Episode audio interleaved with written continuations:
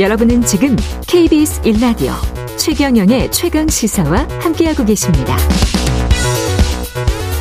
네, 이번에는 전남대학교 5.18 연구소장을 지냈던 최정기 전남대 사회학과 교수와 함께 5.18 민주화 운동의 역사적 의미, 남은 사회적 과제 등을 짚어보겠습니다. 안녕하세요. 예, 안녕하십니까. 혹시 저 방금 전에 전우원 씨 인터뷰는 들으셨어요? 예, 좀 조금 들었습니다. 예, 어떠시던가요? 음, 뭐 예민해짐이 생기죠. 예. 그, 그 나이에 고생이, 고민이 많았겠구나라는 생각도 음. 듭니다. 교수님은 그때 전남대 학교 학생이었습니까?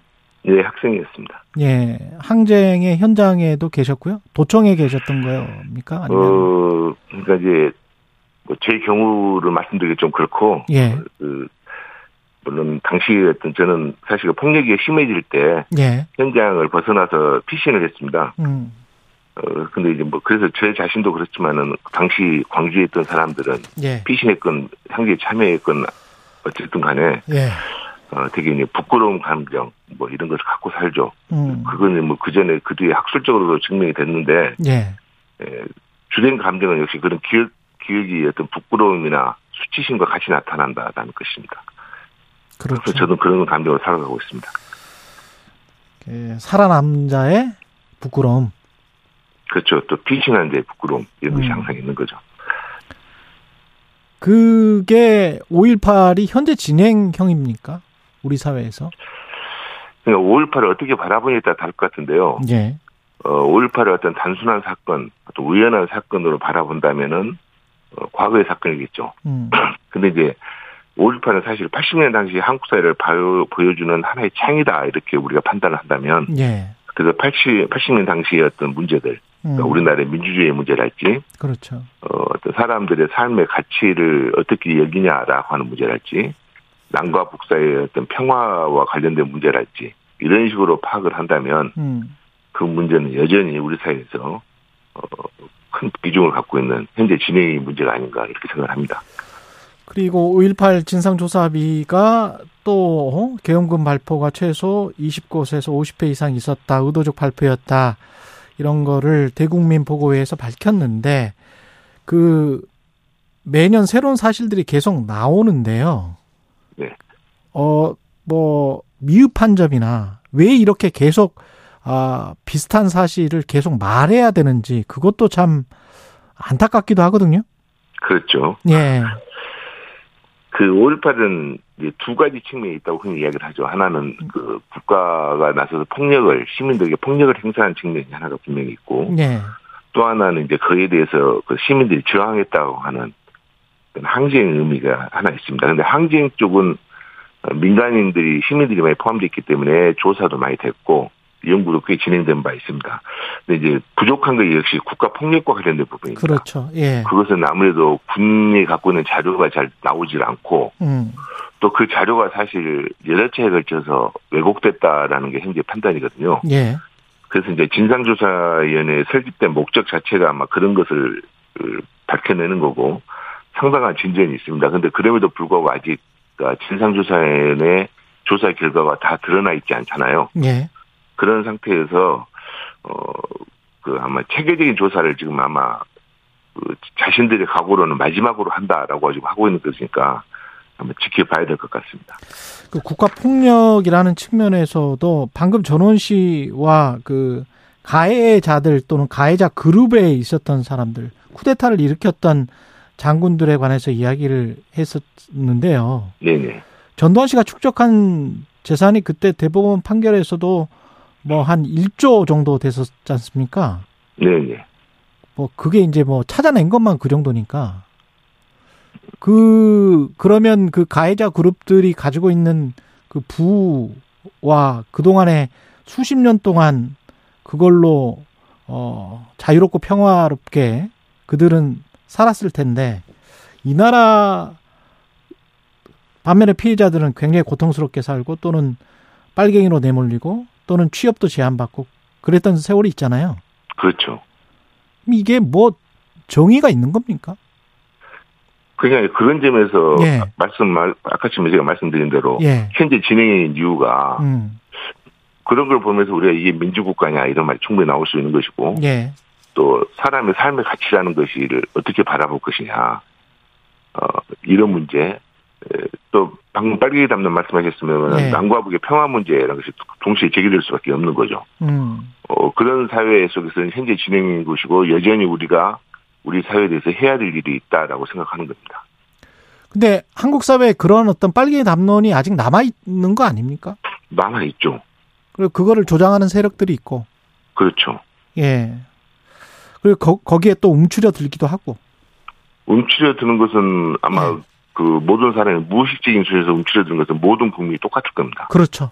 예, 예. 무슨 말할 때 스스로 자기 검열을 하고 그렇죠. 어, 그럴 수밖에 없게 살아왔죠 우리 새끼들이. 음. 그렇게 자기 검열을 하는 이유는 죽을지도 모른다. 그렇죠. 국가가 나를 아, 위해를 가할 수도 있다. 위해를 갈수 있다도 있지만 또 한편으로 보면 내 주변 사람들이 나를 이상하게 보겠구나라고 음. 하는 생각 이 이런 것도 분명히 있죠. 나는 자유롭게 사고하는 자유로운 시민이 아니고 아닌 거죠. 어딘가에 gat혀 있는 건데 그 갇혀 있는 그렇죠. 그 사고의 늪은 어 가해자들이 만들어 놓은 늪이잖아요. 그렇죠. 그, 그 우리 역사 속에서 그것을 여러 번 체험을 했기 때문에 예. 그 체험 속에서 수대에 걸쳐서 만들어진 어떤 축적된 역사, 축적된 경험이지 않습니까? 예. 그래서 그런 것이 무서운 거죠. 그걸 벗어난다는 것이 쉬운 일은 아닐 것 같습니다. 그 간접적으로도 일반 국민들도 그렇게 느끼는데 직접적으로 피해를 당했던 분들 살아남으셨던 분들이나 또는 피해자분들의 가족들 같은 경우는 트라우마가 또는 생활고랄지 이런 것들 제, 제대로 조사가 돼 있는 게 있습니까? 그러니까 이제 우선 그분들이 어떤 고통을 당하고 있는지 예. 예, 이런 것은 사실 조사가 안 되다가 2000년 전후부터 시작이 됐습니다. 예. 그래서 수차례에 걸쳐서 최근 작년까지 해서 그 여러 차례 걸쳐 조사가 된 바가 있고요. 예. 근데 그 조사 결과를 이렇게 보면은 그 2000년대부터 지금까지 나온 것이 다 마찬가지입니다. 또 국가보건처에서는 조사를 계속 하고 있는데 그 국가보건처 조사 결과는 저희들이 확, 확인할 수가 없습니다. 음. 그, 그 공개가 되지 않는 것이기 때문에. 예. 근데 이제 그런 모든 성과의 공통점은 뭐냐면 이분들이 트라우마 정도가 일반인에 비해서 상당히 심각하다라는 거고 음. 두 번째는 경제적 수준을 비롯한 삶의 지표가 일반인에 비해서 굉장히 열악하다라는 것이 거의 공통적으로 드러납니다. 예. 어, 그렇게 된 게 이제 역시 그분들은, 어, 80년 당시의 삶의 어떤 정도와 관계없이 방금 말씀하신 대로 80년대 내내 차별을 많이 받았습니다. 여러 가지 수준에서 직장에서도 쫓겨날 수 있고 사업 같은 것이 안 될 수도 있고 또 주변에서 왕따도 시키고 음. 이런 것을 겪- 겪었기 때문에 그런 것들이 현재의 경제적 수준이나 어떤 삶의 지표로 계속 나타난다 이렇게 볼 수 있을 것 같습니다. 근데 정치권에서 가끔 망언이 나오고 특히 뭐 진실화해 위원장이라는 사람은 뭐 관련해서 5.18 북한군 개입을 강력하게 믿으면서 계속 그런 이야기를 했던 사람이잖아요. 그렇죠. 그리고 이제 이 5.18 민주화 항쟁을 여전히 좌파, 우파, 정파적 시각으로 바라보는 국민들도 굉장히 많은 것 같은데. 네네. 예, 이거는 어떻게 고쳐져야 될까요? 그게 이제 그래서 우선 좀 길게 보면 예, 저희들이 이제 한국 전쟁 이후에부터 형성됐던 우리 사회의 어떤 구성 속에서 그 그런 어떤 우리가 뭐랄까 이 이분법으로 보는 시선을 스스로 많이 내지한 측면이 있고 여전히 못 벗어나고 있는 측면이 있는 거죠. 아까 말씀드린 대로. 예, 근데 이제 그것하고 무관하게 에, 가령 북한군이 많이 개입했다는 소리를 얼- 얼마 전에 그 어, 광주에서 어떤 그 서울에서 유명하신 그 목사님이 내려와서도 이야기를 했거든요. 예, 어, 근데 이제 그런 이야기를 같이 들어보면 우리가 상식적으로 생각을 해보면 음, 80년 당시에 에, 북한이 위협이다라는 말을 정부 스스로 하고 다녔고 그러니까 우리 정부에서 얼마만큼 철저히 경비를 했을 것인지도 우리 충분히 알잖아요. 그렇죠. 또 미국이 각종 정보기구를 동원해서 그걸 감시하고 있었단 말이죠. 음, 그럴 때 뭐 한두 명도 아니고 600명이 왔다는 이야기까지 하잖아요. 예, 그것을 발견 못했다라고 하는 것은 어찌 보면 우리나라 군의 명예 자체가 굉장히 식추되는 문제고 그렇죠. 그것의 최고 책임자는 따지면 그 당시 대통령과 보안부대장이었던 그 전두환 전 네. 대통령에게 있다고 저는 생각을 하는데 음, 그런데도 계속 그런 분들이 그런 주장을 합니다. 그건 뭐겠습니까? 우리의 어, 과거 청산이라고 하는 문제를 음, 너무 어떤 개인적인 것으로 취한시켜서 우리가 진행해 왔고, 음. 그러다 보니까 몇 사람 처벌받고 그냥 끝났죠.